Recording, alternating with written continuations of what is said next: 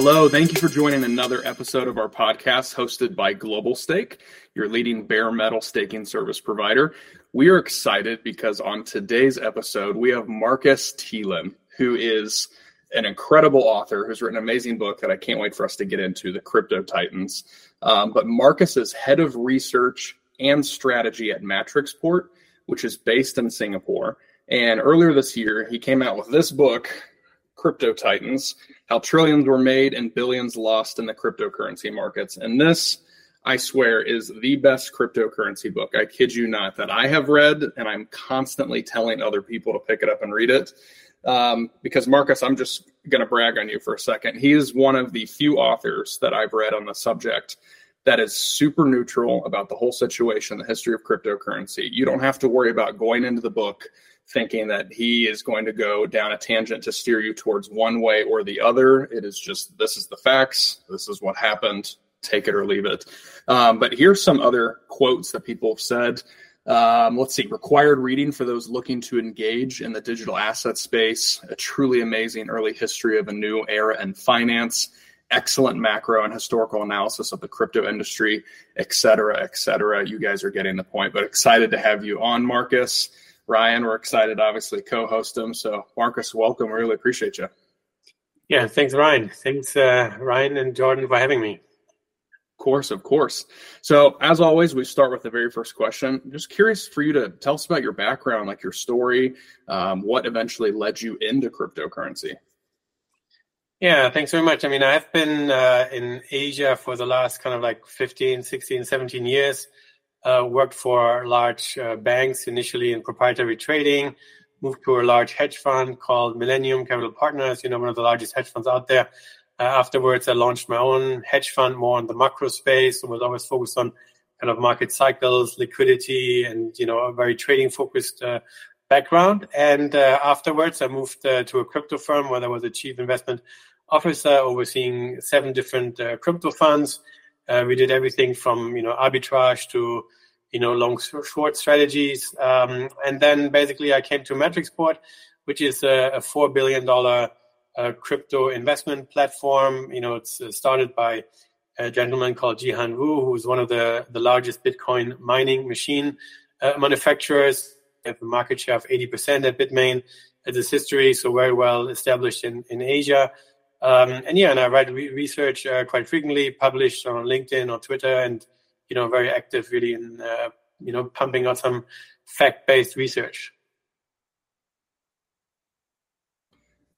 So then, out of curiosity, most traditional finance hedge fund people that we talk to um, take a long time to finally like even experiment with crypto, let alone like invest in it. So, what was the catalyst for you that early on you thought, hey, I'm leaving traditional finance and kind of exploring this?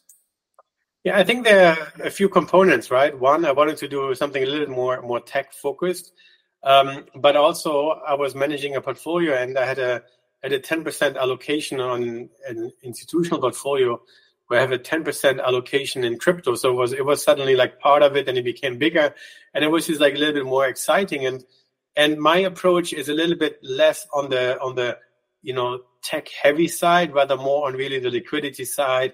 Uh, it, you know of course i've done really well this year with with the macro calls and everything.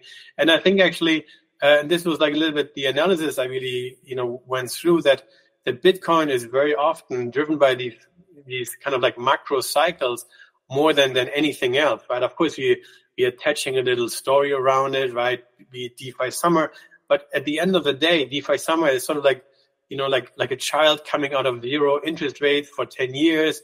And suddenly, you know, it, it suddenly worked, right? And then people attaching narratives around it. But I think you can make an argument that it's very often um, a policy decision that opens the door and suddenly it explodes, uh, explodes. And, and I remember like in, I think it was in January 2013, uh, the guy next to me at you know where I worked, uh, he bought Bitcoin on Mt. Gox. It took like a week to get the confirmation, which is like a horrible process. And in 2015, we tried to set up some exchange uh, cross exchange arbitrage system, but it didn't really work, and you know it was like cumbersome because you know USDT wasn't really you know that that used, so you needed to have some capital there and and another exchange. So so it all kind of like the market wasn't really there. But I think the long story is this: once the market cap was more than a trillion dollars, the the large institutions couldn't couldn't really ignore Bitcoin anymore. And this is really the difference why are we having all these institutions now in the market because they look at it, you know, if it's like a fifty billion dollar market, I mean, who kind of cares, right? It's like nothing compared to you know the large uh, financial markets out there. But a trillion dollars, I mean, we should better have some analysts looking at this stuff. And I think that's what all the banks, you know, the BlackRock of the world are saying to themselves. And I think this is why the institutions are not leaving and have not left during the you know the crypto winter that we had like last year.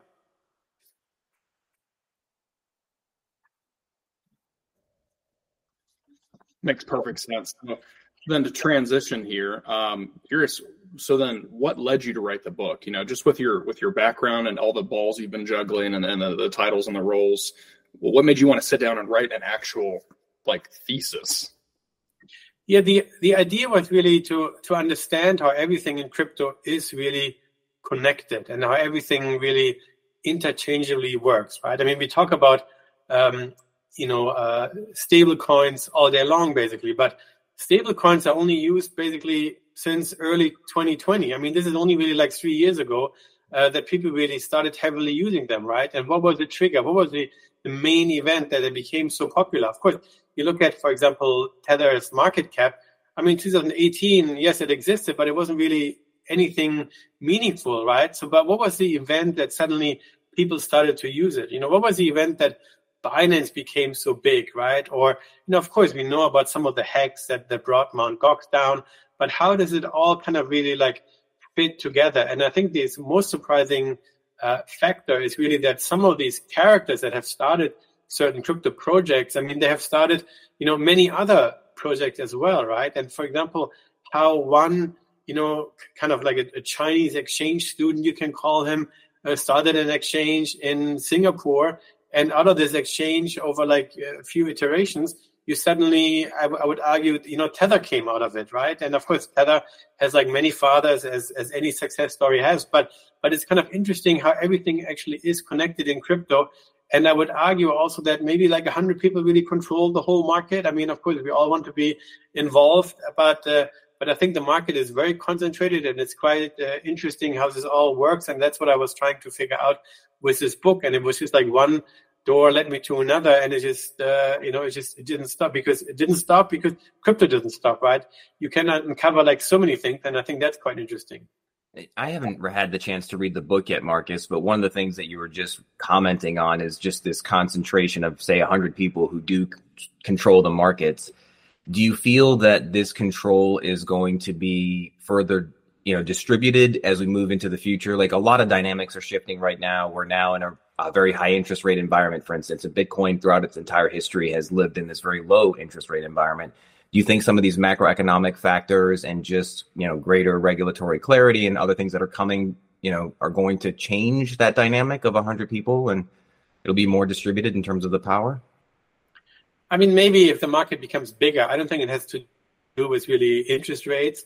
It's more really that you know when you look at when you simply look at how many bitcoins have been mined over time right? And i think by 20 by 2012 or 2013, like 50% of all the bitcoins have been mined already. So, of course, the people who mined it, and if they were still holding onto them, of course, they control the whole market, right? And you can also argue that right now, Bitcoin Bitcoin's dominance is 53%. So, despite these 20 or 30,000 other coins and tokens that are out there, they're still not challenging, you know, the main token, right? And you can even like argue that you know, Ethereum has a really great story going for itself, but Ethereum's, uh, you know, revenues are so low this year, right? Nobody's using any DeFi, nobody's using any NFT minting.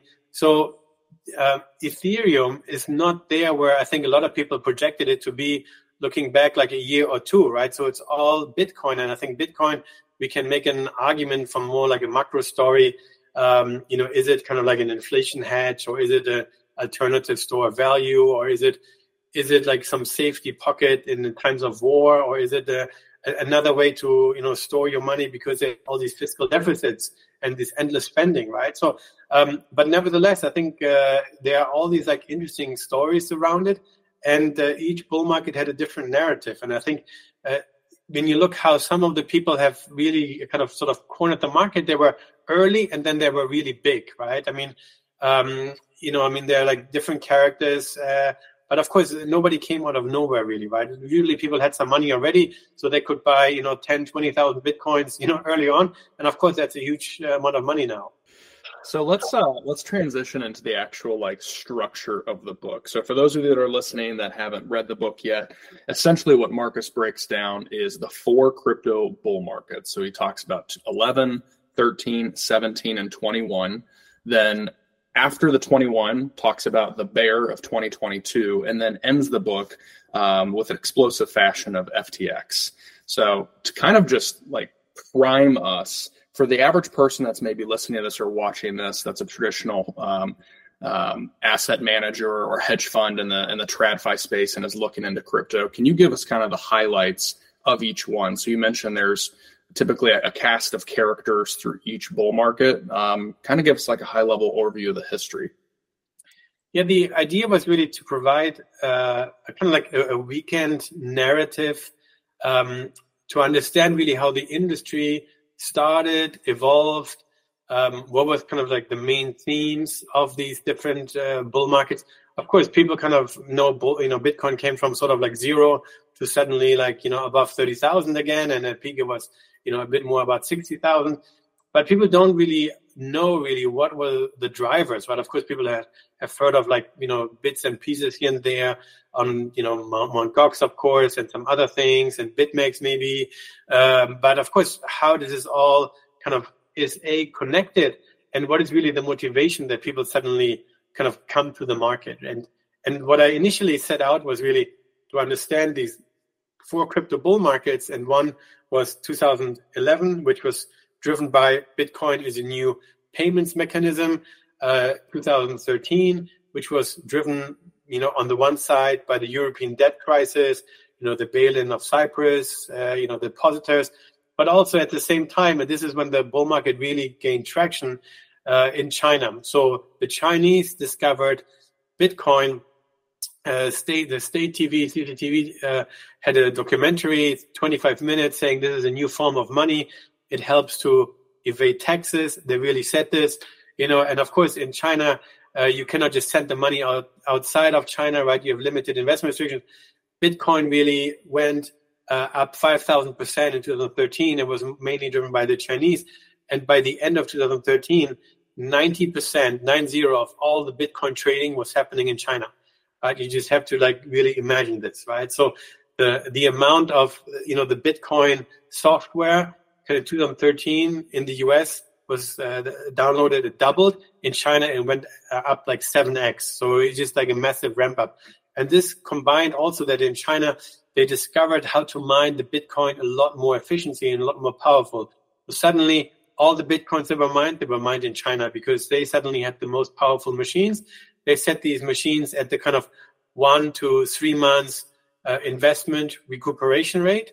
So, you know, you invest a thousand dollars now and in three months you have your money back. But of course the Bitcoin price rallied so massively that some people made the money back in three days, right? So you can just like imagine the fortune that were made. You know, before you had some, you know, some some smart tech guys in New Jersey you know, plugging two computers together. And the Chinese looked at this like, hey, if it works with two, why don't we have like 10,000 computers, right? And they built these huge mining farms, you know, cheap electricity. And it's very interesting how this whole um, industry really evolved, right? And then, you know, fast forward, the 2017 was, of course, the ICO bull market, how to raise capital more efficiently. You know, people put huge amount of money in there. And of course, a lot of people um, remember this, but they don't remember the amount of money that was raised. I mean, really like billions after billions after billions. And uh, most of these ICOs went underwater within like four months after the ICO. Uh, so I think 70% lost money very quickly. A lot of people sold out. A lot of people kind of, you know, disappeared with a lot of the money there. Um, and then, of course, then the last bull market was the 2021 bull market. And it was driven, of course, uh, two phases here. And this is interesting because the one was driven by the yield farming craze, which was kind of the, you know, kind of came out of the, the low interest rates environment, but also we had, of course, the NFT craze, right? So 2000, uh, 2021 or 21, we had the, um, the peak first in April based on DeFi summer, but then the whole DeFi protocol coins started to lose value. So they went lower and lower. Uh, while Bitcoin made a new high then in kind of September, October period. And this was, of course, uh, coinciding with the NFT craze. And of course, there are some interesting stories around there uh, as well. I think that's kind of like, uh, you know, the in a nutshell, those four bull markets. I just got to jump in and say this: that the 2013 aspect, especially, was really revealing to me. I did not know any of that history about China. I'm so looking forward to reading your book. I'm glad I got the Kindle edition because I can start today. but the one of my students, one of the smartest students when I was still teaching in, in school, he actually was sent as part of the State Department in the US to China in 2012 and 2013. And he came back that spring, and the first thing he said, Have you ever heard of Bitcoin? And I said, No, what's that? He said, Everybody in China is talking about it. It's a new form of money on the internet.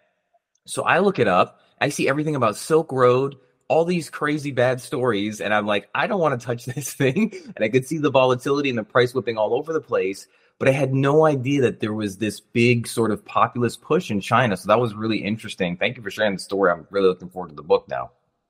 Yeah thank you. That i mean there's also an interesting story because that was the time also of over invoicing exports from china into hong kong right? So hong kong was reporting something like they they imported 200 billion US dollars worth of goods from from China, but China was claiming they sent 280 billion dollars. So where is these 80 billion kind of disappearing between the border suddenly, right? And of course, some probably went into Bitcoin.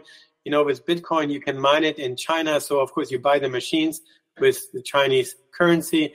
You buy electricity with the Chinese currency but then you can sell the Bitcoin for US dollars overseas, right? And I think that's kind of like how this whole thing, you know, exploded. Stable coins started to trade at a premium. You know, what a lot of people also don't know right now that, uh, yes, the market cap of Tether is around like 83, 84 billion US dollars.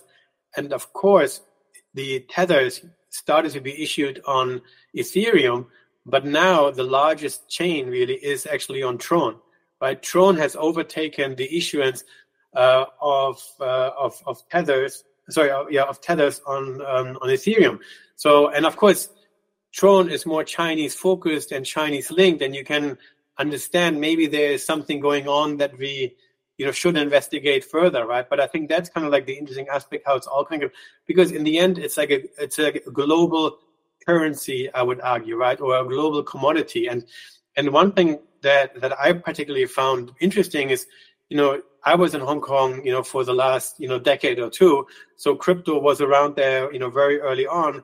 But but what I didn't really hear was these you know these these big siren calls from from the central bank or from the regulator, and that had such a profound impact, right? I mean, of course, we look every day. Let's say we're looking at the stock market, and we're hearing all this noise, but we don't see the bigger picture, right? The bigger picture is if the central bank suddenly changes interest rate policy. And in Hong Kong in 2014, basically, um, you know, China was starting then to say this is all crazy. They were outlawing Bitcoin more or less or crypto. Uh, the PBOC, the, the China central bank, basically told uh, banks not to engage with crypto firms uh, anymore. So they did a different CCTV documentary saying, "Oh, crypto is all bad." Suddenly, you know, so that is like within a year that has changed completely, and it's quite interesting. But then, 2014, uh, the Hong Kong Central Bank, the HKMA, suddenly came out. Well, for us, to us, Bitcoin is a commodity. So basically, if you have a vending machine and you're selling Snickers, well, it's a commodity. You don't need any any money transmitter licenses or something.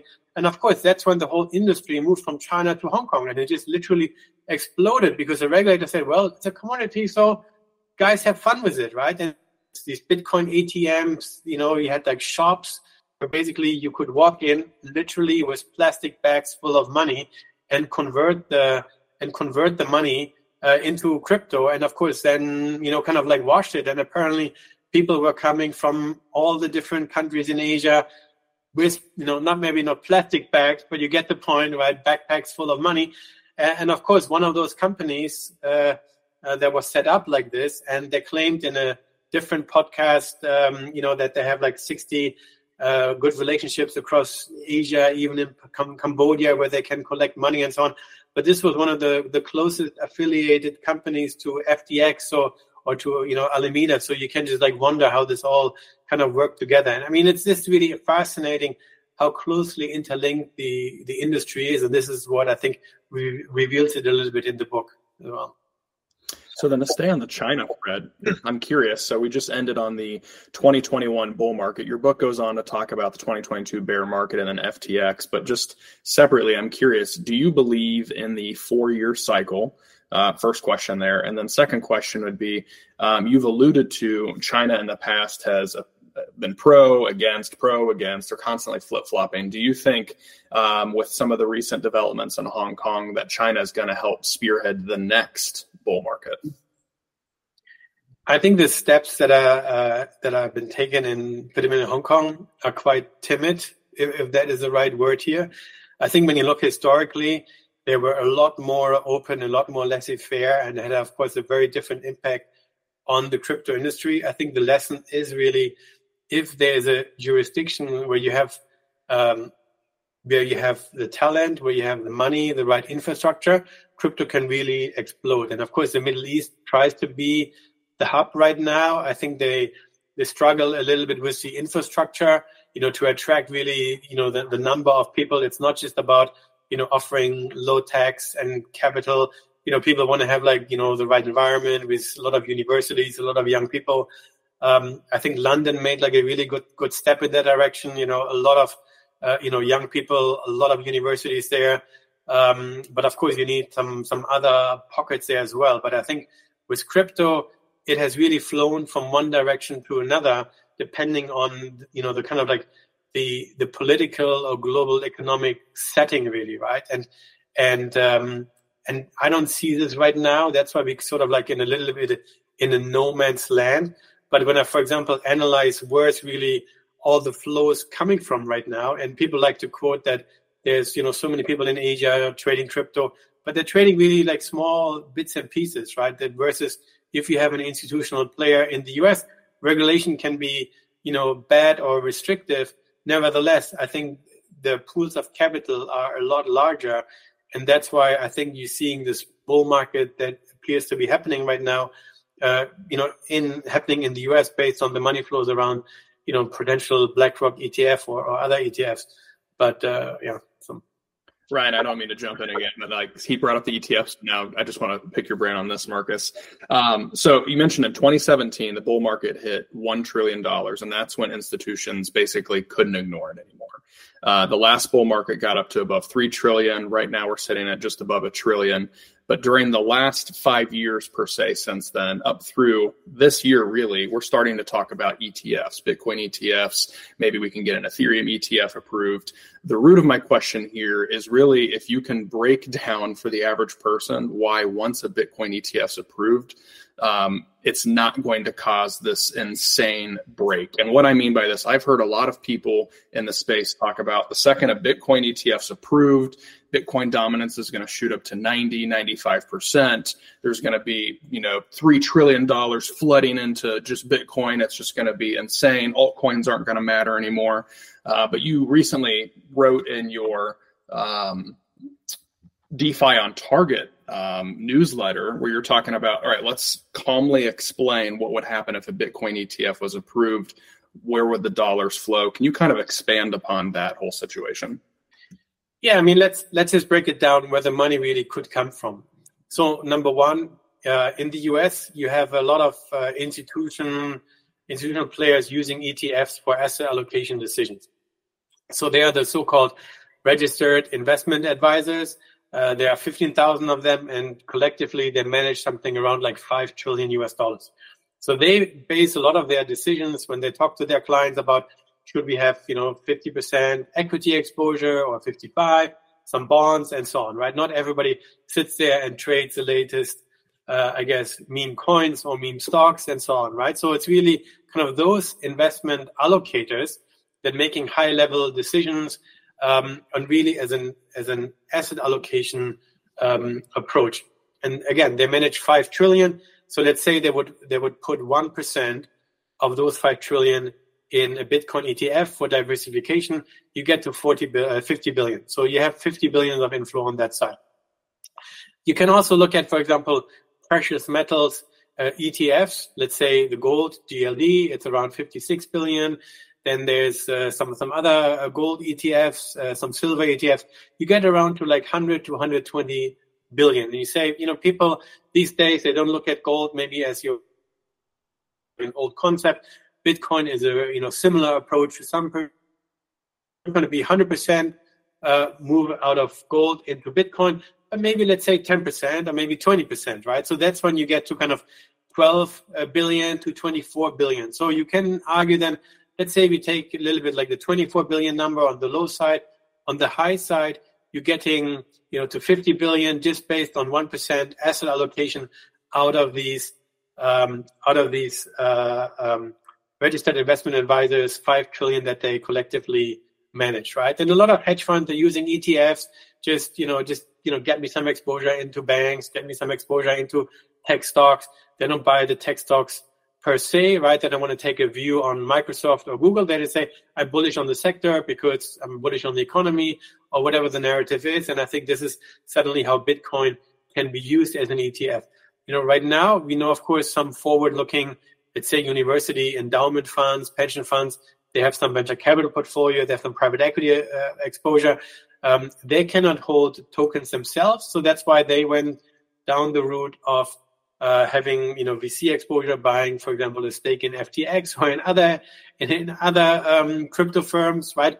But with an ETF, they can do this, right? And the other aspect is people suddenly can also borrow money against this ETF, right? It's it's seen as like a proper security, and I think that's why it's like a big deal because in the US, you don't necessarily have the retail investors dominating the market, the stock market. You have these institutions, and these institutions they're a big uh, buyers of ETFs, and I think that's why the ETF is actually a big game changer. And the other analysis I did was, for example, um, when we look over the last, let's say, one or two years if the market cap of Tether as a benchmark of money inflows through the minting process, if the market capitalization of, of uh, Tether changes by, let's say, 10 billion, what was the impact on, on Bitcoin? So, and of course, if we suddenly have like a market cap increase of like 24 to 50 billion, of course, not in Tethers, but let's say another another player, let's say BlackRock as an example, so it might have a similar impact, and that's why I can project it a little bit. Um, the price impact that you know 24 or 50 billion US dollars of, of net inflow might have on the industry. Markus, really appreciate it. well thought out answers all around. Uh, for the sake of time today, want to remind everybody Crypto Titans is his book. It is linked below. You can get it on Amazon as well as on Kindle, which obviously with Amazon. Um, please definitely reach out to Markus on LinkedIn. Subscribe to his newsletter, DeFi on Target. His uh, well written uh, newsletters are something that gives you bite sized chunks on everything that's happening in the market nowadays that are easy for you to digest. But really appreciate having you on today. Thank you so much. Thanks yeah, I just want to second what Jordan said. I'm really looking forward to reading the book. This was a very insightful uh, conversation. I learned a lot, Markus, and thank you so much. Really, really appreciate it. Yeah, thanks, Ryan and John.